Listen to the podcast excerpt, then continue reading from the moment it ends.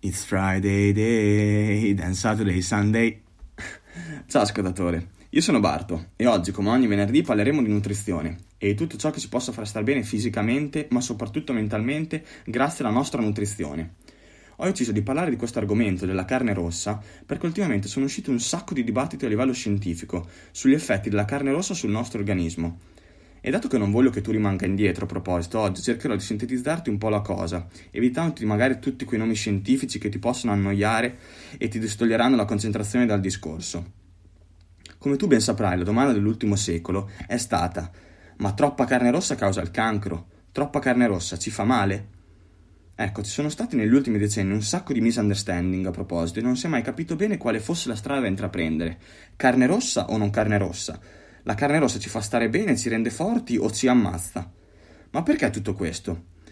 Tutto questo perché per studiare se un alimento causa malattie e infezioni al nostro organismo ci vogliono decenni e decenni di studi su un numero più largo di individui, perché magari su di me può avere un effetto e su di te può averne un altro. Quindi per sfatare miti come quello della carne rossa cancerogena ci sono voluti tanti e tanti anni di studi. Come poi è stato per le sigarette negli anni 40 e 50, dove si vedevano i medici fare propaganda per le Lucky Strike, perché favorivano la digestione, Oppure famosissima quella locandina dove il bambino si sta mangiando un piatto pieno di burro e di fianco c'è un cartello con scritto Il burro è scivoloso, ecco perché dobbiamo mangiarne il più possibile per lubrificare le vene e le arterie. Se non ti fidi cercale su internet. Questo per dirti che bisogna stare attenti alle propagande che girano al giorno d'oggi. Questo periodo è un periodo in cui le fake news sono alla base, la disinformazione regna sovrana. Perché se oggi Tizio, che ha 2 milioni di followers, dice XYZ, allora è vero, bisogna fidarsi di lui ma non c'è niente di più sbagliato. Ci sono un sacco di altri fattori che su di me possono causare problemi, come la città in cui vivo, lo smog che respiro, lo stile di, vi- lo stile di vita che intraprendo, le ore che dormo e lo, stro- lo, stress che possiedo, che magari su di te che hai un altro stile di vita non, non causano nulla. Perciò, prima di formulare frasi come la carne rossa è da evitare causa il cancro, ci sono un sacco di altri fattori da mettere sul piatto della bilancia.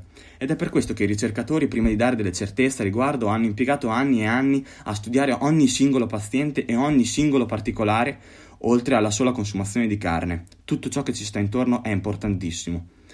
Questo che sto per dirti ora è ciò che ho estrapolato da questi studi e vorrei che ognuno di noi lo tenesse a mente quando pensiamo alla nostra salute. Ecco, numero uno nessun cibo è cattivo o buono per la nostra salute così com'è. Tutto, tutto ciò che mm, rende un cibo cattivo per la nostra salute è tutto ciò che eh, sta intorno a quanto ne mangi, come lo prepari, insieme a cosa lo mangi e il contesto in cui le mangi. Per esempio, i carboidrati abbiamo scoperto che non ci fanno male. Quanto ne mangiamo fanno, è ciò che ci fa male. Come li prepariamo, per esempio, se li mangiamo crudi o cotti. Insieme a cosa lo mangiamo.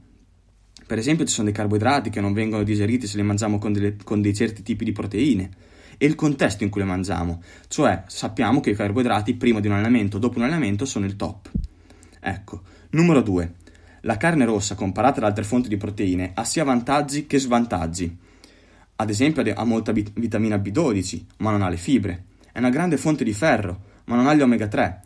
Perciò mangiare tutte le varietà di alimenti ad alto livello proteico, anche quelle vegetali, come magari il seitan, il tofu, sarà la scelta migliore perché ci porterà tutti i nutrienti di cui il nostro organismo ha bisogno di vivere, senza tanti integratori o vitamine da prendere ogni mattina. Numero 3. La nostra salute non è l'unico fattore da considerare. Ci sono altre due cose da considerare. Il cibo che ingeriamo non ha solo effetti sulla nostra salute, ma anche impatti ambientali e implicazioni sul benessere degli animali. Perciò fai le scelte giuste, fai le scelte che possano farti star bene nel, nell'ambiente in cui vivi. E numero due è che la nostra salute non è l'unica cosa che deve contare nella nostra dieta.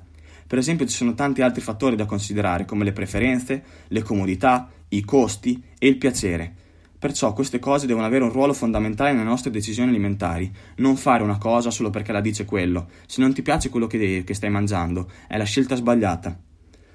Perciò tutto questo per dirti che per accettare o rifiutare una scelta alimentare devi interessarti di tutto ciò che ci sta dietro e non solamente fidarti perché lo ha detto il medico intervistato da Barbara D'Urso. Quel medico ha visto la tua scheda clinica, ha parlato dei diversi tipi di carne rossa, ha parlato dell'impatto ambientale che si sta avendo per dar da mangiare a tutti quegli animali lì. Ecco, se lascia solamente informazioni senza approfondire, non è l'articolo che fa per te. Perché per quanto riguarda una semplice visione nutrizionale, consumare carne rossa, in una dieta bilanciata naturalmente, almeno 3-4 volte a settimana, ha un sacco di benefici. Ma la dieta deve essere adeguata. Perciò molte verdure, pochi zuccheri raffinati, zero o, o almeno quasi zero fritture e cerca poi di evitare l'ossidazione della carne mangiandola sempre fresca e se possibile animali allevati al pascolo, quindi grass fed, per il discorso ambientale di prima.